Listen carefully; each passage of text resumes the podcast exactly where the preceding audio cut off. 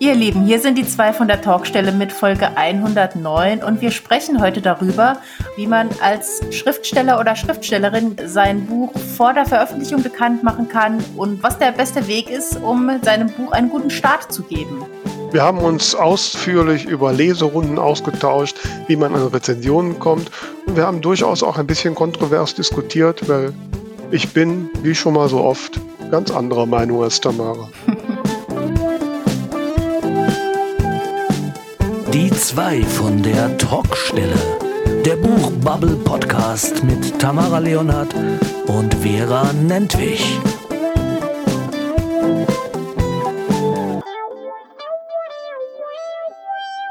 Ja, ein, ein bedeutungsschwangeres und leicht erschwertes Hallo an die Welt da draußen. Hier sind die zwei von der Talkstelle mit Folge 109 in ganz besonderen Zeiten, die die Stimmung drücken. Und ich versuche mal rüber zu rufen nach Lothringen, wie denn da die Stimmung ist. Hallo Tamara, wie sieht's bei dir aus? Hallo. Ja, äh, geht so. Ne? Ja, man, man, ist nicht so gut drauf, würde ich mal sagen. Nee, und das, obwohl also, wir heute am, ne, am Rosenmontag aufnehmen ne? und ich hier im Rheinland sitze, aber Gut, ich bin eh kein so Phaseboards, wie man im Saarland sagt. Ah. Aber ja, nee, mich hat irgendwie äh, die ganze Sache am Freitag erst so richtig, ähm, sag ich mal, emotional erreicht, aber da dann so, da dann wirklich komplett. Also ich hatte eigentlich so viel Arbeit, ich konnte mich überhaupt nicht auf irgendwas konzentrieren und ja. Das einzig Positive, was ich in dem Zusammenhang erlebt habe, das hat mich dann wirklich auch ein bisschen aufgebaut und ich bin mir jetzt gar nicht mehr sicher, ob das am Freitag, doch, das war am Freitag sogar noch. Da hat auf Facebook jemand geschrieben, dringend, es wird äh, ein, ein Wohnplatz gesucht für sechs Geflüchtete aus der Ukraine, vorzugsweise im Saarland. Und ich habe das dann einfach mal geteilt, woraufhin das dann von meinen Leuten nochmal drei weitergeteilt haben und innerhalb von vier Stunden hatten wir drei konkrete Angebote, die ich weitergeben konnte und das hat mich schon gefreut, einfach, dass da wirklich, ja, dass dieser Zusammenhalt dann auch irgendwie da ist, ne? Ja, finde ich sehr schön. Und vor allen Dingen, dass man, ja, dass man selbst was tun kann, weil ich glaube, so diese Machtlosigkeit ist ja auch etwas, was besonders drückt, ne? Da mhm. dreht irgendwer da am Rad und fängt an, Krieg äh, zu spielen und Menschen zu beschießen und wir sitzen hier und ja, und können eigentlich nichts tun. Ne? Ja. Ja, ich habe mir auch überlegt, also es ist jetzt, glaube ich, der richtige Moment, um endlich mal diverse Kisten und Klamottensäcke durchzuschauen, wo ich sowieso weiß, dass ich, dass die Sachen nicht mehr passen ähm, und zu gucken, ob die vielleicht irgendjemand noch helfen könnten das schiebt man immer so vor sich hin nach dem Motto, wenn ich mal Zeit habe, aber ich glaube, jetzt wäre der Moment. Ja, also nach deiner sensationellen Abnahme müsstest du doch da noch einiges haben oder hast du schon alles ent, entrümpelt? Ich habe noch Sachen so von vor 15 Jahren, die kann ich jetzt langsam wieder anziehen, aber ich, ich würde ja gerne ganz mutig sagen, die Sachen, die mir jetzt irgendwie viel zu groß sind, die, die will ich nicht mehr haben. Also die ja. Hintertür möchte ich mir eigentlich gar nicht offen lassen. Nein, also ich sag mal so, und bei deiner, ich meine, wie viel Kilo waren es? 15 oder so, ne? Hat sie gesagt, ja, 17 oder? jetzt. 17, mein Gott, gigantisch. Also nein.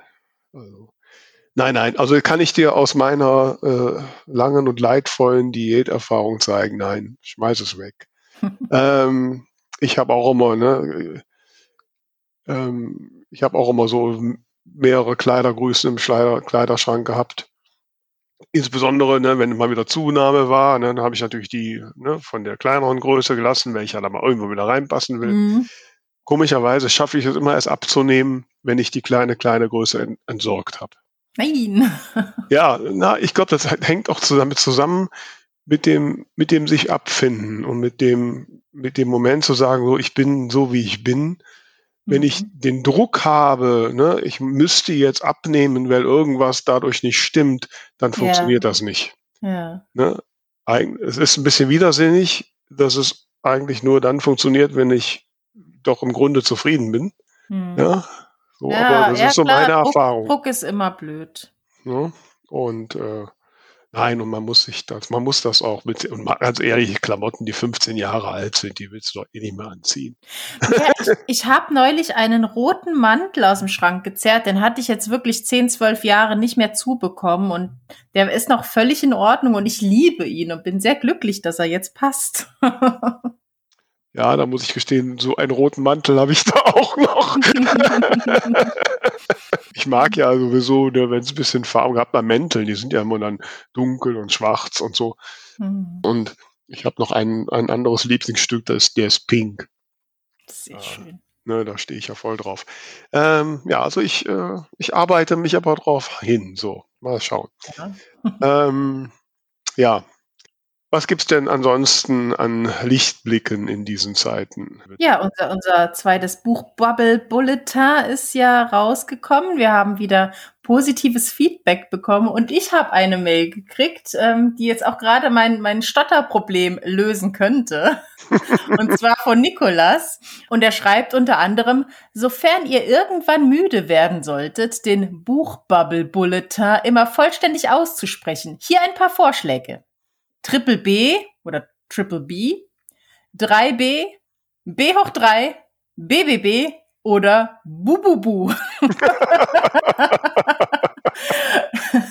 Die Mail hat mich tatsächlich sehr erheitert und hm. äh, ja, jetzt darfst du wählen, Vera.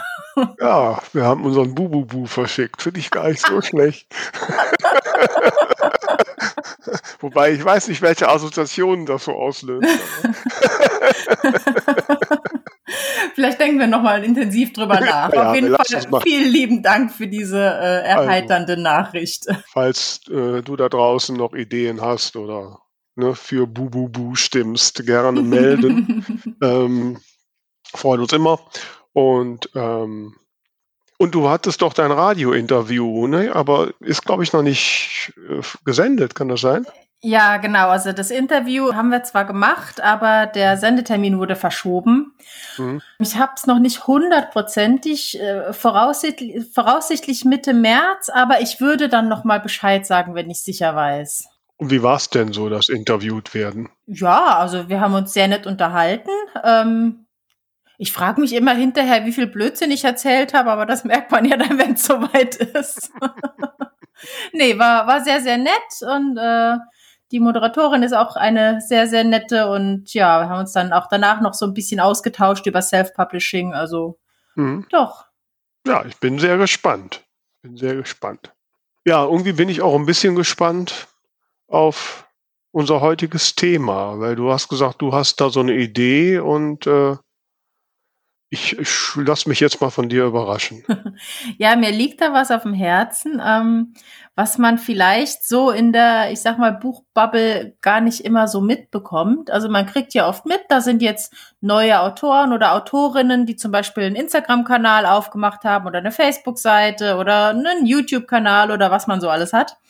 Und die dann eben erzählen, dass sie jetzt an ihrem ersten Buch schreiben und dann kann man das so ein bisschen begleiten und kriegt mit, ah, jetzt ist es bald soweit. Was man aber natürlich, was in der Natur der Dinge liegt, nicht mitbekommt, sind diejenigen, die eben gar nicht so rausgehen in die Medien aber ich krieg das halt dadurch mit, dass ich gelegentlich Kundinnen habe, die wirklich tolle Bücher schreiben, die das auch professionell angehen. Die machen direkt bei ihrem Debüt ein professionelles Lektorat, äh, Korrektorat, suchen sich einen Coverdesigner, aber machen gar nicht so viel eben jetzt in Sachen PR für sich selbst, um zu zeigen, guck mal, ich schreibe gerade an einem Buch und naja, um es mal so hart zu sagen, das Buch erscheint dann still und leise und ja, äh, da finde ich es dann sehr schade, dass das eben die Welt gar nicht so mitbekommt. Und deswegen dachte ich, wir könnten mal besprechen, wenn man ein Buch schreibt, wenn man sein erstes Buch schreibt, sich noch keinen Namen gemacht hat als Autor oder Autorin, was sollte man denn außer dem Schreiben und dem professionellen Veröffentlichen noch alles tun, um irgendwie dieses Buchbaby tatsächlich äh, nicht nur auf die Welt zu bringen, sondern auch bekannt zu machen? Und da geht es mir jetzt gar nicht unbedingt nur um Marketing, sondern um das gesamte drumherum.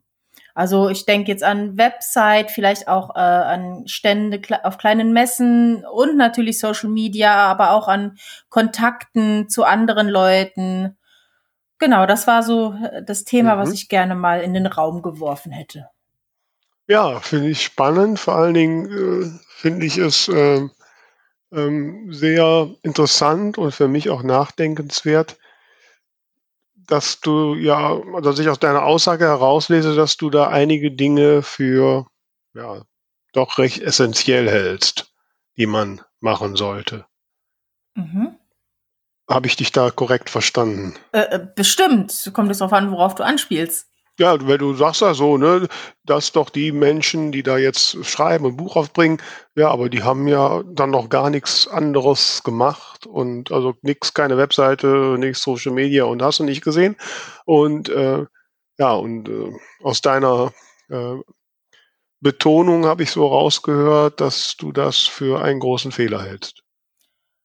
Hm, naja, ich denke, wenn du dein Buch einfach nur irgendwo über einen Distributor oder Amazon oder so hochlädst, also ich spreche jetzt, glaube ich, in allen Fällen von Self-Publisherinnen, ähm, und ansonsten weiß halt keiner Bescheid, dann naja, ich denke, wenn du sehr viel Geld in, in Werbung rein, also in Amazon Advertisement steckst, das hatten wir mit dem Johannes besprochen, ähm, da kannst du sicher auf der Plattform selbst dein Buch irgendwo nach vorne bringen, aber wenn du ansonsten gar nichts machst, ist das ja nicht so ideal, als wenn die Welt eben mitkriegt, guck mal, da ist jemand Neues mit einem tollen neuen Buch.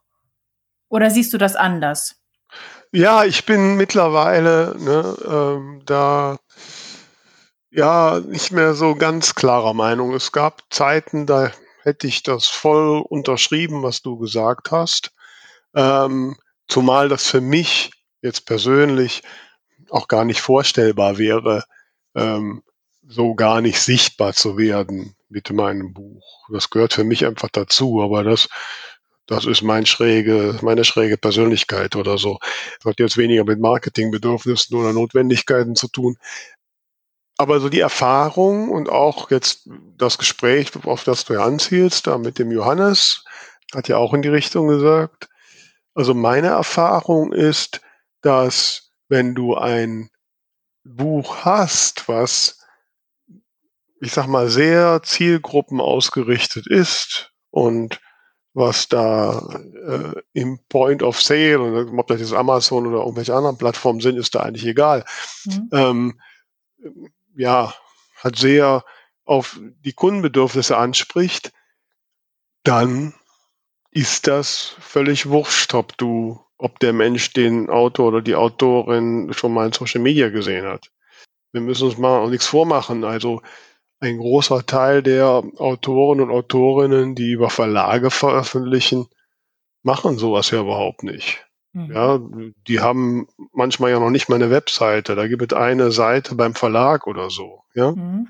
Ähm, und trotzdem verkaufen die ihre Bücher, zum Teil ja richtig viele. Mhm. Ähm, also ich bin mir nicht sicher, also ich würde nicht unterschreiben, dass, dass das so absolut essentiell ist. Okay. So. Setzt natürlich voraus, dass du ein Buch hast, das wirklich, ne, wie es der Johannes ja dann auch sehr äh, klar ausgedrückt hat, was wirklich exakt ähm, da zu Bedürfnissen oder vielleicht auch in eine Nische äh, passt. Hm. Ähm, vielleicht ja. kurz äh, für alle, die nicht wissen, was wir mit Johannes meinen, weil sie sträflicherweise nicht jede Folge hören. Mhm. Wir sprechen von Folge 107.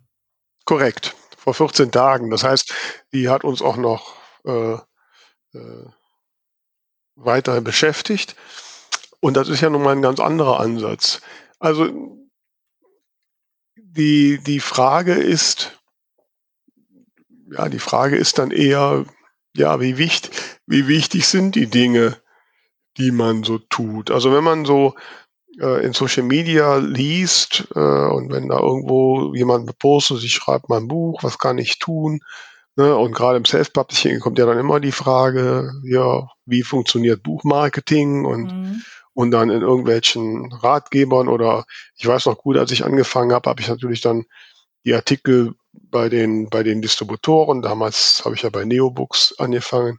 Äh, da gab es dann auch so eine Seite, was man als Marke, da steht dann auch, du musst eine Webseite machen und du musst in Social Media sein und all solche Sachen. Also das, so dieses, diese Sachen, die dann immer aufgezählt werden.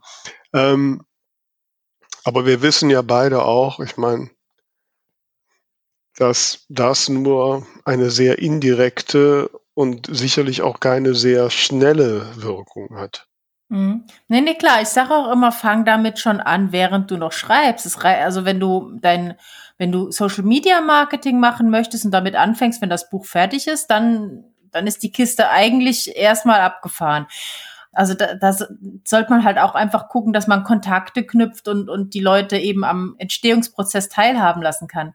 Aber was mir zum Beispiel jetzt gerade einfällt, ähm, um nicht immer auf diesem Social Media rumzuhacken, ähm, beispielsweise Vorableserinnen und äh, Leserunden und so weiter. Also wenn man da von sich aus gar nicht irgendwie guckt, dass man an Rezensionen rankommt, ich glaube, dann passiert da nicht viel.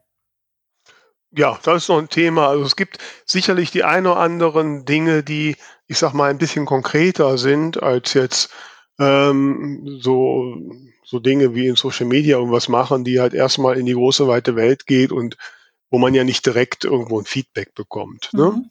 Ähm, da gehört klar, ähm, zu, sich eine Strategie zu überlegen, wie ich an Rezensionen komme, weil die einfach auch einen direkten Einfluss auf meine Positionierung und Sichtbarkeit auf den Plattformen hat.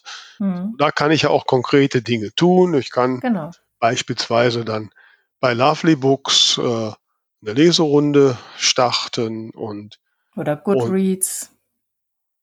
Und, ja, kann man auch bei Goodreads. Ähm, Soweit ich weiß. Nicht? Ich weiß nicht. Ja, Goodreads ist äh, irgendwie, ich bin da hab mal vor Jahren, ich habe mich ja überall irgendwann mal eingetragen.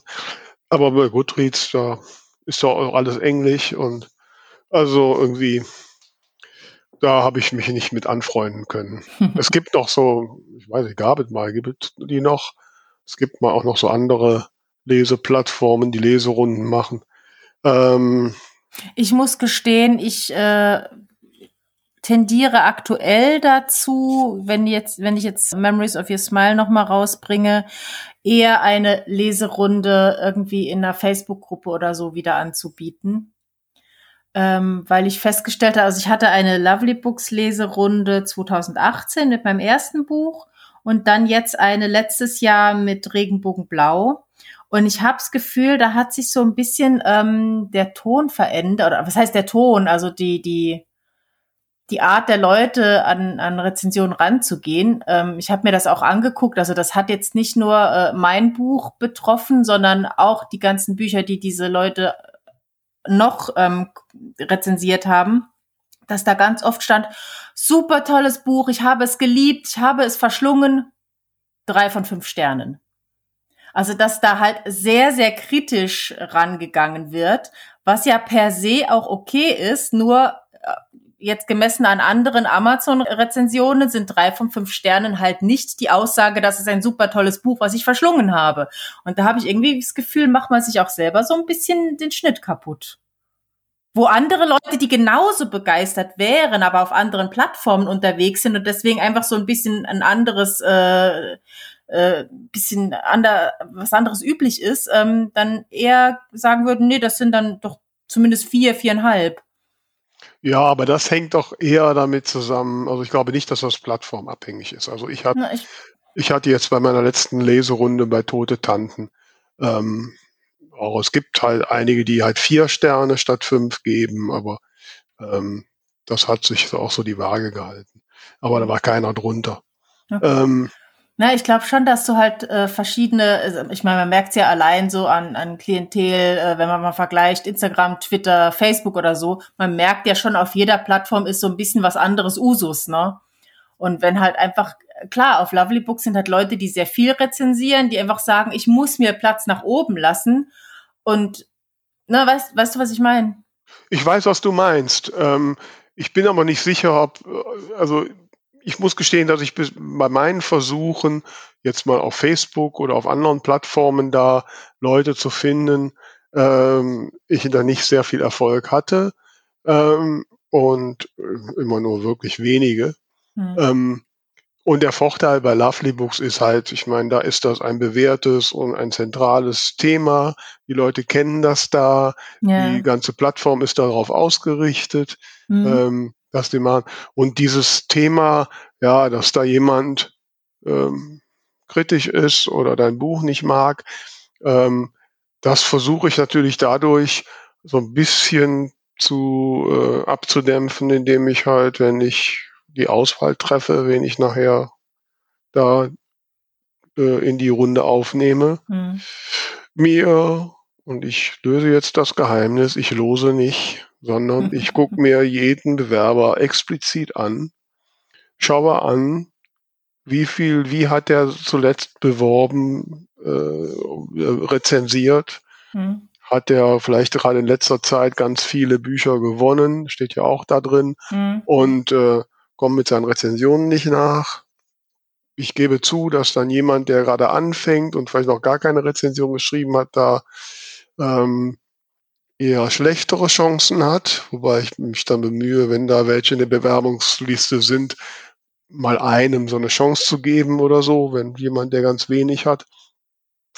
Ähm, und, und dann sieht man ja auch, wie ist die Tendenz beim, äh, beim Bewerten. Und jemand, der also häufig nur drei Sterne oder zwei Sterne gibt, Sorry, den nehme ich dann gar nicht auf. Hm. Ja? Es ist viel, vielleicht ist es auch so vom Genre her ein bisschen unterschiedlich, weil es waren halt wirklich bei mir extrem viele unter diesen Bewerbungen, dass ich dann teilweise einfach gesagt habe, okay, ich hoffe jetzt mal das Beste. Und ähm, das klingt jetzt auch so ein bisschen so, als hätte ich ein Problem, wenn jemand mein Buch nicht mag, aber das war ja eben nicht der Fall, sondern das wurde halt im Text total gelobt und dann so mittelmäßig bewertet. Und das, ja, fand ich halt irgendwie so ein bisschen blöd, einfach für den Gesamtschnitt. Ja, aber was meinst du, was war jetzt bei dir viel oder mehr als bei anderen? Das habe ich nicht Also verstanden. von der Anzahl der Bewerberinnen waren es, glaube ich, ausschließlich. Ähm, ich habe mir die auch angeschaut und da waren eben prozentual recht viele, die sehr häufig so drei Sterne Bewertungen gegeben haben und trotzdem geschrieben haben, tolles Buch. Und, und da habe ich halt überlegt, was mache ich denn jetzt? Aber ähm, naja, hab halt gedacht, komm, hoffst du mal das Beste. Teilweise hatte ich Glück, wenn man das jetzt so nennen kann, und teilweise bin ich dann eben auch so äh, bewertet worden. Mhm. Ja, gut. Das weiß ich nicht, ob es dann, also dass man mit irgendeinem Genre ein kritischeres, ähm, kritische Leserschaft oder die, die womöglich auch die Bewertungsmechanismen nicht verstanden haben, keine Ahnung, ähm, kann ich nicht beurteilen. Hm. Ich kenne die Fälle auch und ich kenne ja auch, wie gesagt, ähm, ich kenne auch das Gefühl, wenn jemand sagt, ganz tolles Buch und super, aber gibt dir nur vier Sterne. Ne? So. Ähm, ganz, ganz am Anfang, vor ein paar Jahren, habe ich dann auch, habe ich tatsächlich auch mal zurückgefragt, wieso denn, wenn das dort ein tolles Buch ist. Aber da kann ich jedem empfehlen, lasst das. das ja, geht nicht das, gut aus. Das äh, dann.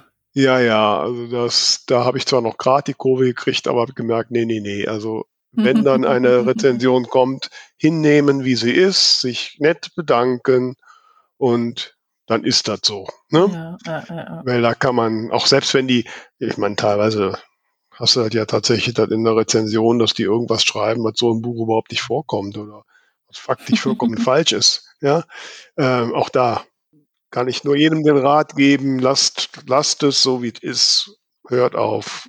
Da kann man nicht drüber diskutieren. Das fand ich aber total lustig bei Regenbogen Blau und ich glaube nämlich, dass dann oft äh, Leute vielleicht was irgendwie irgendwie rein interpretieren, ohne sich dessen bewusst zu sein, dass sie das interpretieren. Also mhm. es ist tatsächlich also mindestens dreimal passiert, wenn nicht noch öfter, dass in der Rezension gestanden hat, ähm, ja, und dann äh, führen die das Musical Eleanor auf. Ich habe im gesamten Buch nicht einmal geschrieben, wie das Musical heißt, was die aufführen. Eleanor ist nur der Name der Figur, die die Hauptperson äh, spielt. Und trotzdem haben mehrere Leute einfach beschlossen, das Musical heißt jetzt so. Das finde ich eigentlich ganz witzig. Ja, ja.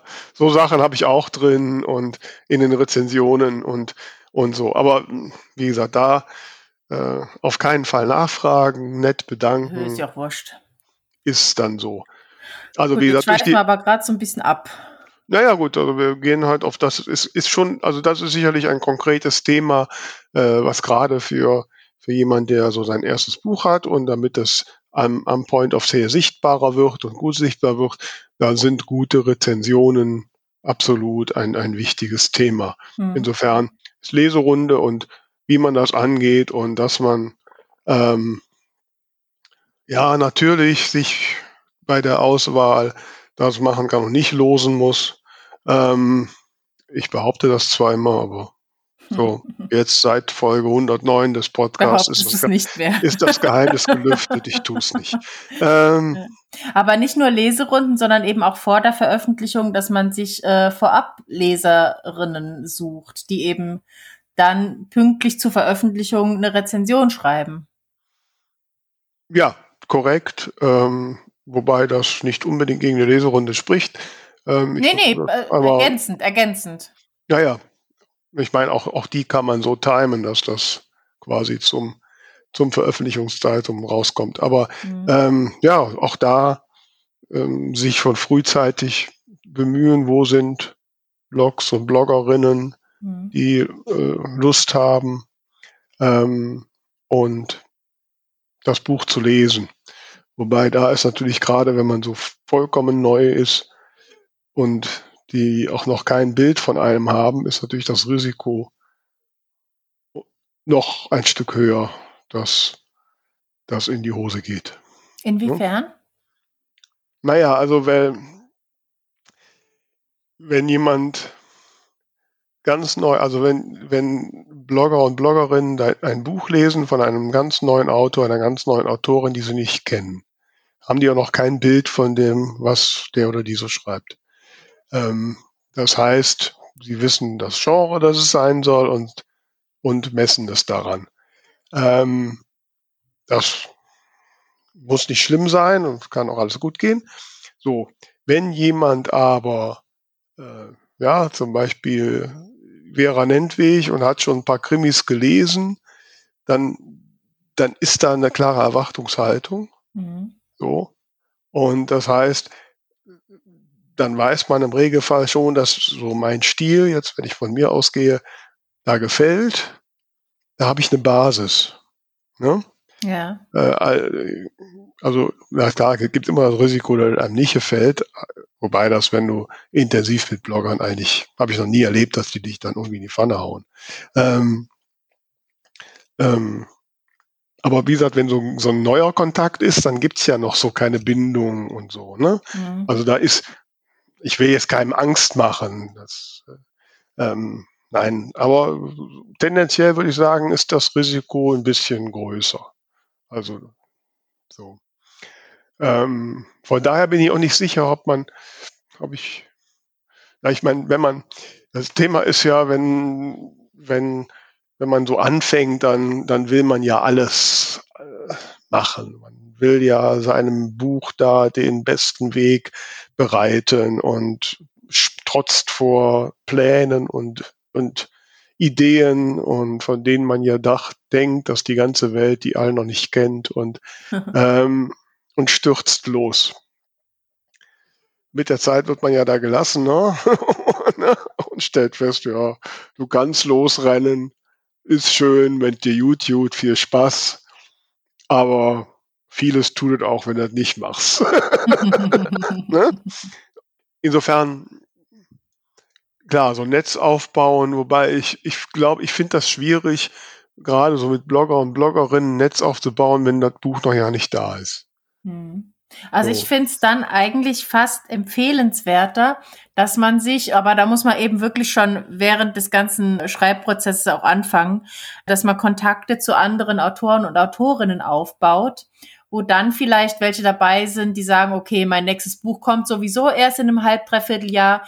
Ich schreibe mal meine Blogger und Bloggerinnen an, ob die vielleicht mit dir zusammenarbeiten würden, weil man dann einfach da einen persönlicheren Kontakt hat.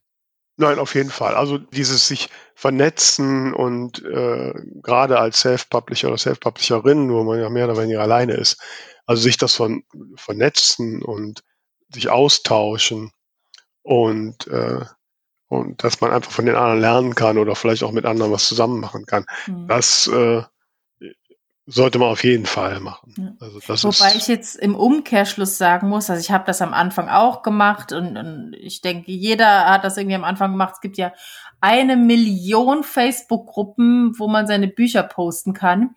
Und dann finde ich es auch immer ganz rührend, wenn irgendwie, keine Ahnung, dann heißt es hier, heute ist Austausch, Donnerstag, äh, ja, postet ja. eure Bücher oder Websites oder was. Und wenn dann irgendjemand mich markiert und sagt, guck mal, oder, oder es wird vielleicht gefragt, ähm, keine Ahnung, Bücher mit einem blauen Cover oder so.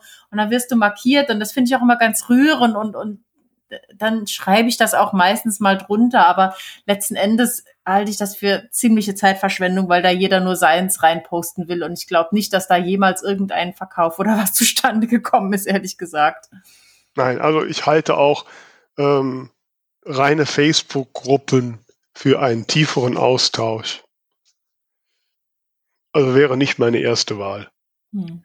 Weil da ist doch vieles oberflächlich und ähm, also ich überlege gerade, ob sich bei mir aus Facebook-Gruppen mal irgendwas ergeben hat. Ähm, ich kann mich da nicht dran erinnern.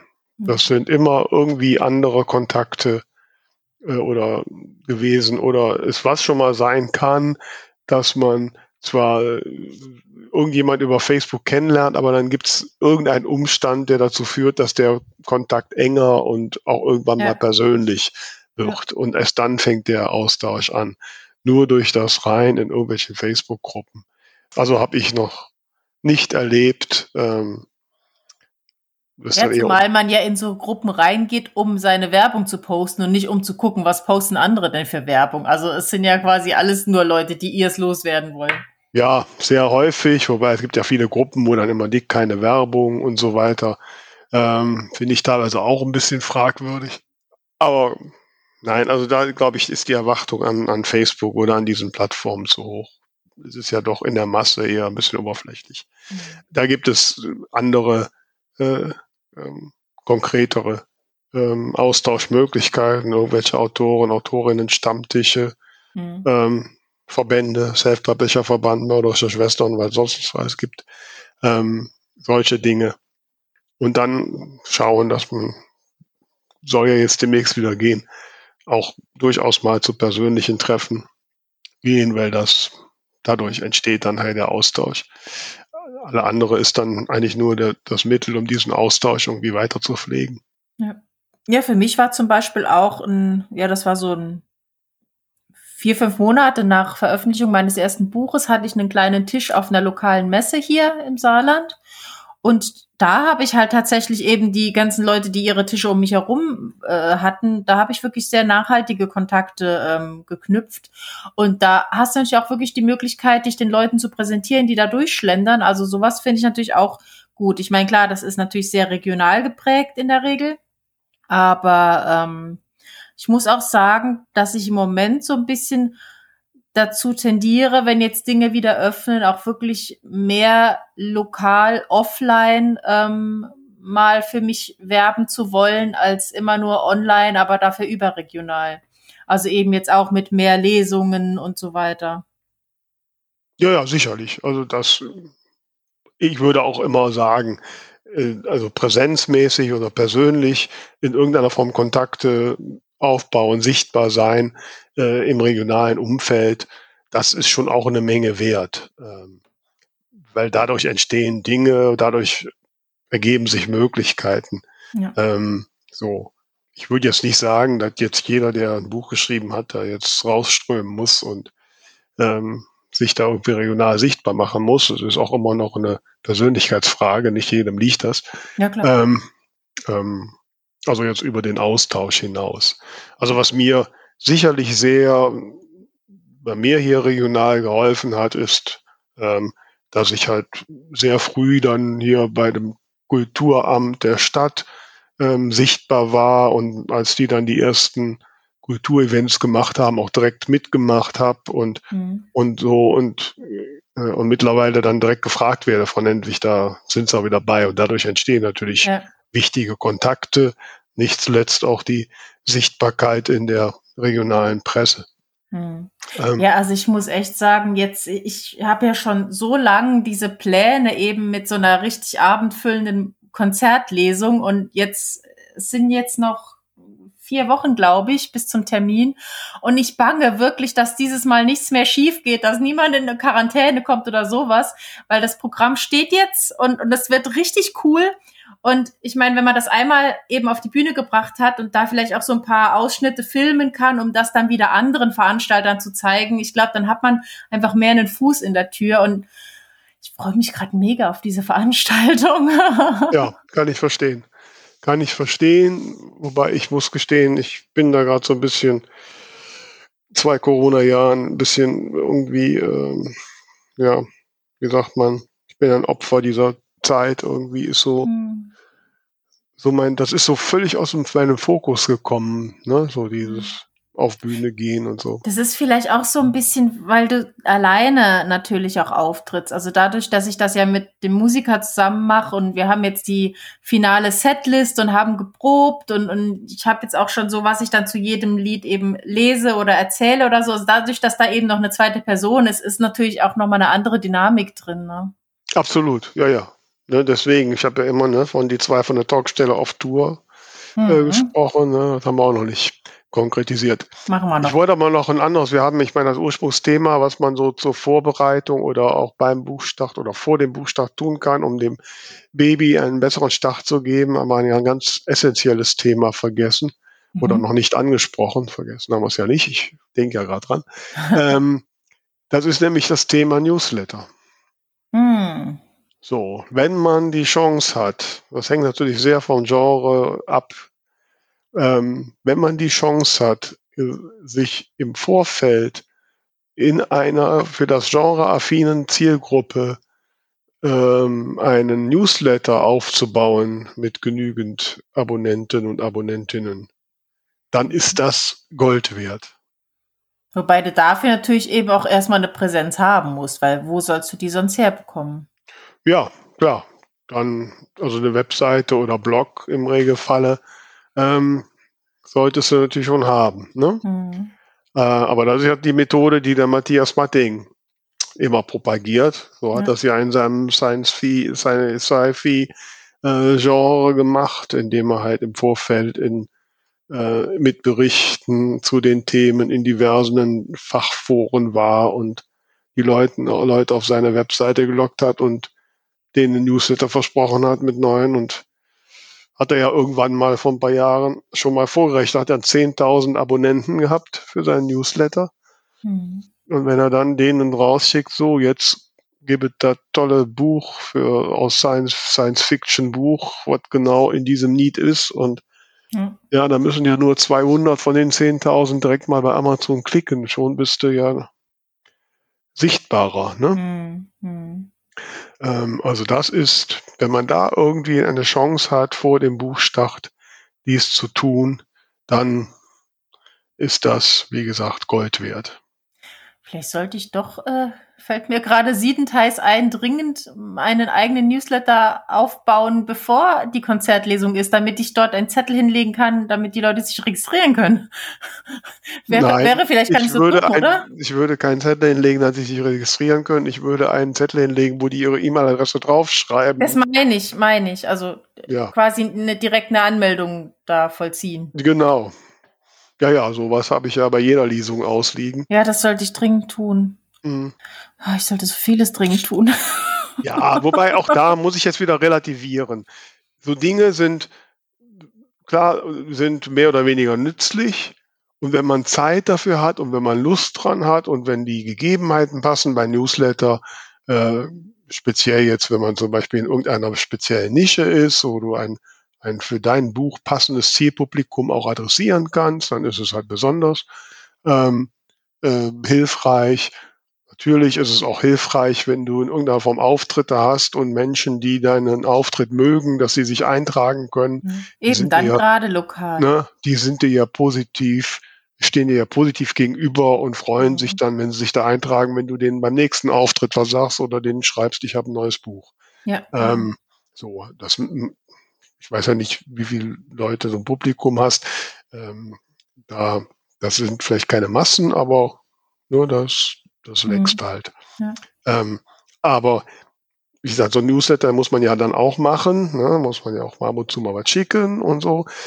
also es hängt immer sehr davon ab, wo so die eigenen ähm, Stärken und äh, äh, was sagt man, die eigenen Vorlieben so sind. Mhm. Und also ich würde heute nicht sagen, dass, wie das ja manchmal in so Ratgebern steht, dass, dass so verschiedene Dinge da gemacht werden müssen. Ähm, das, glaube ich, funktioniert nicht. Ja, nee, am Ende muss es natürlich immer auch zu einem selbst passen. Ja. Also es gibt natürlich ein paar Dinge, die ich erst beurteilen kann, wenn ich sie mal gemacht habe. Also gerade wenn ich davor stehe und noch so überhaupt keine Erfahrung mit diversen Sachen habe, durchaus mal ein bisschen offen sein und sich mal drauf einlassen, aber sich auch nicht gezwungen fühlen. Ja, ja. Hm? Für manche ist natürlich, die jetzt gerade nicht so technikaffin sind wie ich, ist natürlich so der ganze Webseite, das ist alles nur ein technisches Wirrwarr und erschreckend und solche Sachen. Hm. Dass man sich mal so ein bisschen drauf ähm, ähm, einfach mal reinlässt und mal reinschnuppert, ohne dass man Druck hat und die Welt geht nicht unter, wenn das mal nicht direkt funktioniert. Mhm. Ähm, dass man das so ein bisschen als, als, als Zusatz sehen kann, der einen auch die Dinge bereichern kann, der auch einem einfach Spaß machen kann. Ja, durchaus ja hier und da auch mehr Spaß als Bücher schreiben. und, und so einfach ein bisschen locker dran gehen. Also das wäre mir eine ganz wichtige, weil ich habe das oft so die Erfahrung, wenn ich dann, ich werde ja gelegentlich dann mal irgendwie angeschrieben ähm, von irgendwelchen Menschen und äh, ja, was muss ich denn jetzt alles machen, um mein Buch da äh, erfolgreich zu machen? Genau. Ähm, und ja, eigentlich muss man gar nichts machen.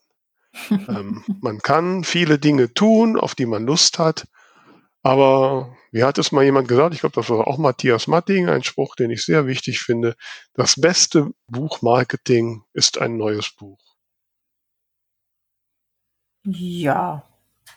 Ja, grundsätzlich sicher, nur wenn jetzt gar keiner das erste gekauft hat, dann ja, das, aber ist man, es, steht man ja wieder am Anfang. Ja, also wenn es, klar, wenn du jetzt so ein völlig abwegiges Teil geschrieben hast, was ne, äh, was so in gar keine Genre-Schublade passt oder äh, oder du hast es irgendwie bei Amazon unter äh, naja, weißt du, ich stelle mir jetzt so, so den Extremfall vor. Ne? Ich, ich mache gar nichts Online-Marketing, ich mache, ich habe keine Website, ich äh, melde mich nicht bei der Presse, ich gehe auf keine Messen, ich schreibe einfach nur mein Buch. Das ist fantastisch, das ist top lektoriert, hat ein schönes Cover und alles.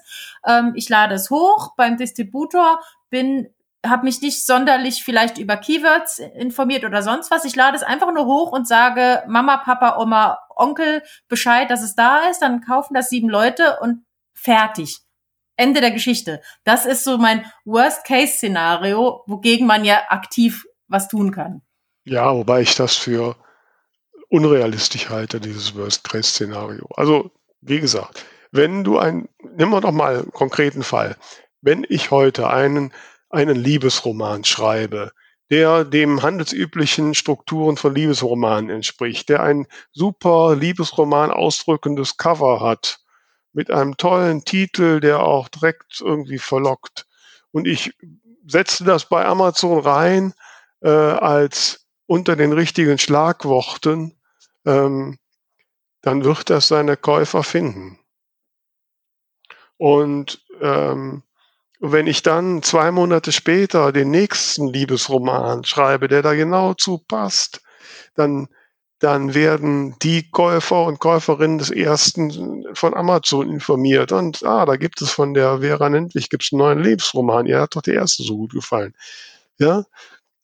Und so, wenn ich das durchhalte eine Zeit lang, dann werde ich meine Käufer finden. Na gut, das ist jetzt aber auch leicht utopisch als Debütautorin, die ja sehr wahrscheinlich noch einen Vollzeitjob hat oder sowas oder, oder Vollzeitkinder oder irgendwas, was sie halt vorher getan hat. Ähm, da innerhalb von zwei Monaten wieder ein Buch rauszubringen, ja, was professionell ist. Ja, also die meisten Leute schaffen nicht mehr als ein Buch im Jahr, sofern sie A, noch ein anderes Leben haben und B, das wirklich professionell angehen und nicht einfach nur irgendwas runterschreiben, einmal drüber lesen und raushauen. Also, ja gut, wenn sie nur einmal im Jahr, dann dauert es halt ein bisschen länger. No. Ähm, aber ich kenne genügend äh, Self-Publisher und Self-Publisherinnen, die äh, sehr erfolgreich Bücher schreiben und die rein gar nichts in Social Media und dem ganzen Kram machen. Mhm. Dann sollten wir so jemand mal einladen. Es gibt auch ja Leute, es gibt ja auch Leute, die Bücher unter einem vollkommen geschlossenen Pseudonym veröffentlichen, von denen mhm. keiner weiß. Ja. Und trotzdem werden diese Bücher gekauft. Mhm. Also von daher. Besorg ne, uns da mal jemand, ich finde das spannend. Ja gut, wenn es ein geschlossenes äh, Pseudonym ist, musst du den kaum dazu kriegen, ne? dass der das sagt, weil ist ja nun mal geschlossen. Ne? Ja, ja, heißt, ist ja geheim. Aber da gibt es konkrete Fälle im Nachgang, nenne ich dir ein paar Namen, da wirst du sagen, aha, den kennst du nämlich gut. Ähm, also von daher, nein, also das ist so. Und auch ähm, natürlich gibt es halt Autoren, Autorinnen, die dann da auch von leben, die dann so eher die vier Bücher im Jahr machen. Aber ähm, es gibt sehr viele, die genau so angefangen haben und wo sich erst mit der Zeit, dann haben sie parallel mit irgendwelchen anderen Marketing-Aktivitäten gegangen. Also ganz ehrlich, wenn du mich fragst nach der Gewichtung, ähm, wenn du dich entscheiden musst, wofür hast du Zeit für Social Media Marketing oder Buchschreiben, dann schreib Buch. Mhm. Dass du den Durchsatz erhöhst. Natürlich immer unter der Voraussetzung, dass du ein klares Genre hast, dass du klar positioniert bist, dass du am, am Verkaufspunkt halt wirklich auch von deiner Zielgruppe klar findbar bist. Mhm. Das ganze System ähm, ist zum Scheitern verurteilt, wenn du irgendwas schaffst, was nirgendwo richtig reinpasst, wo die Menschen keine Vorstellungen haben, mhm. ähm, dann wird's schwierig. Ja. ja. ja. Also. Was natürlich auch noch eine Idee ist, dass man mal schaut, ob man sich auf irgendwelche Awards oder sowas bewerben kann. Ja gut, das ist ja immer äh, hilfreich. Hm. Das klar. Ja, ja, ist jetzt nicht nur auf, auf Debütautoren äh, bezogen, sondern einfach generell. Was kann man alles noch tun, um sein Buch voranzubringen, ne? Ja, also wobei ich jetzt auf, Awards gehen jetzt nicht unbedingt als Buchmarketingmaßnahme sehen würde. Findest du nicht? Naja gut, wenn ich gewinne, dann wird das sicherlich auch einen Einfluss auf meinen Buchverkauf haben. Ja. Also je, je nach dem Award. Gibt es auch Awards, von denen kriegt keiner was mit. Aber dann kriege ich zumindest ein Preisgeld oder irgendwas. Ja. Ähm, ja, natürlich kann man machen, ja. Aber du merkst in meiner Begeisterung, dass ich. ja, definitiv. Vielleicht sollten wir jetzt an der Stelle einfach mal die Frage nach draußen richten. Thema Schreibtipp Freitag. Oh ja, also stimmt. Ich, ich würde einfach mal fragen, wenn, wenn ihr jetzt einen aufstrebenden Autoren oder eine aufstrebende Autorin trefft, die erzählt, ich schreibe gerade mein erstes Buch, und ihr dürftet dieser Person nur einen Tipp geben. Was wäre das? Ja, da bin ich mal sehr gespannt, was das wäre. Hm. Also dein einer Tipp ist, schreib noch eins.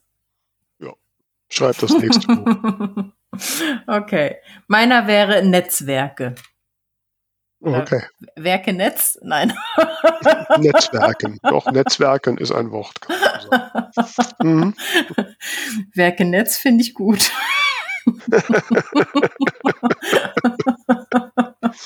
mhm. Ja, sind wir ausgeredet, oder? Ich glaube schon, ja. ja. Hast mir nichts mehr entgegenzusetzen.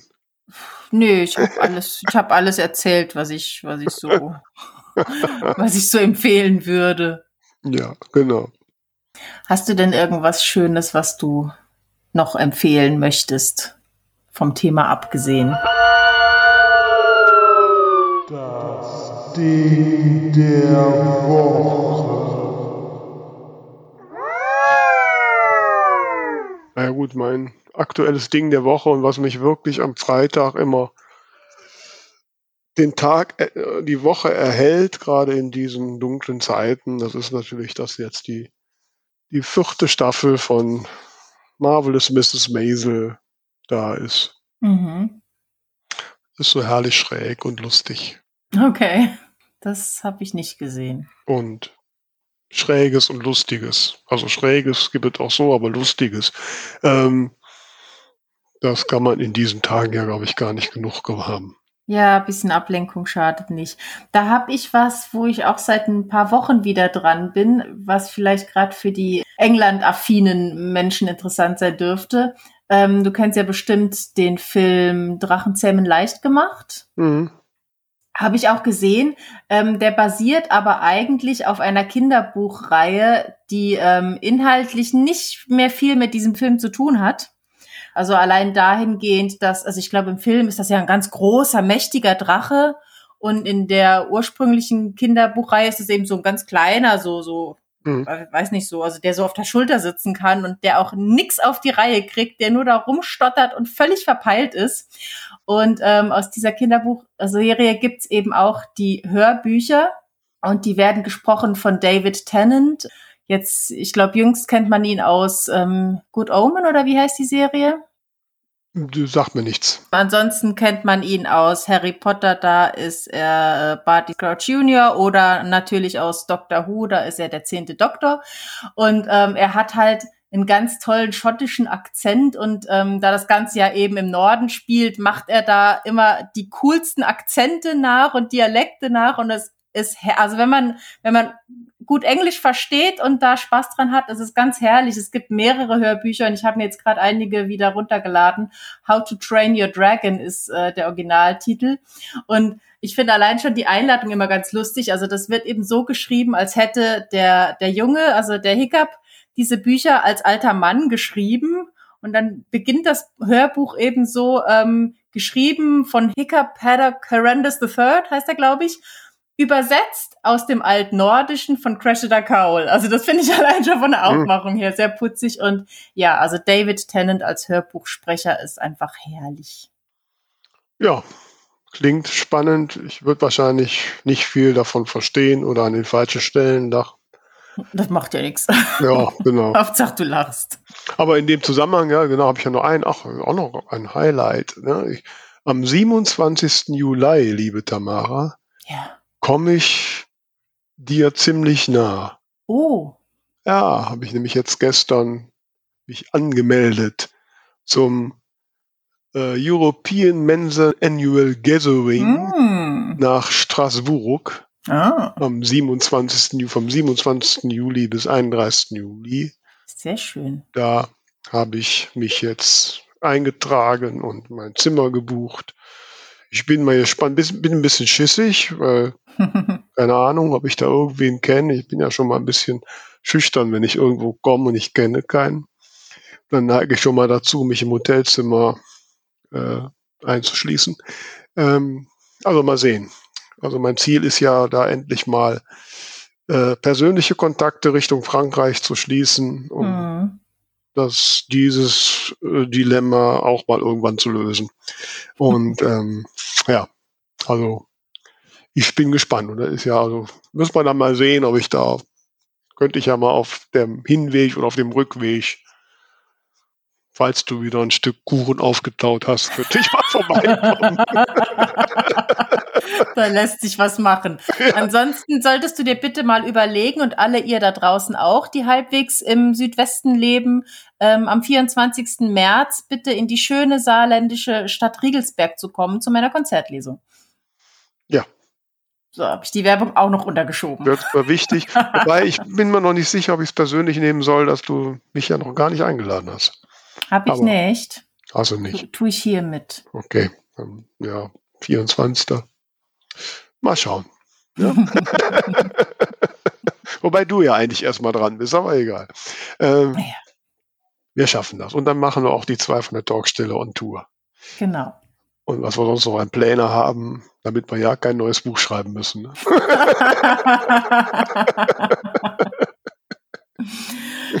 Gut.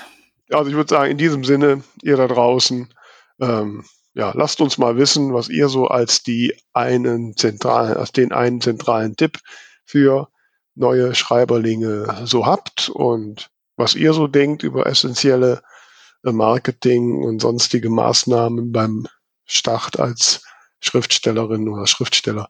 Ähm, wir sind sehr gespannt. Ansonsten denkt dran, dass ihr uns überall folgen könnt und ihr könnt uns im Übrigen auch äh, bewerten. Also insbesondere bei Spotify geht das nämlich jetzt. Also gerne mal ein paar Sternchen geben.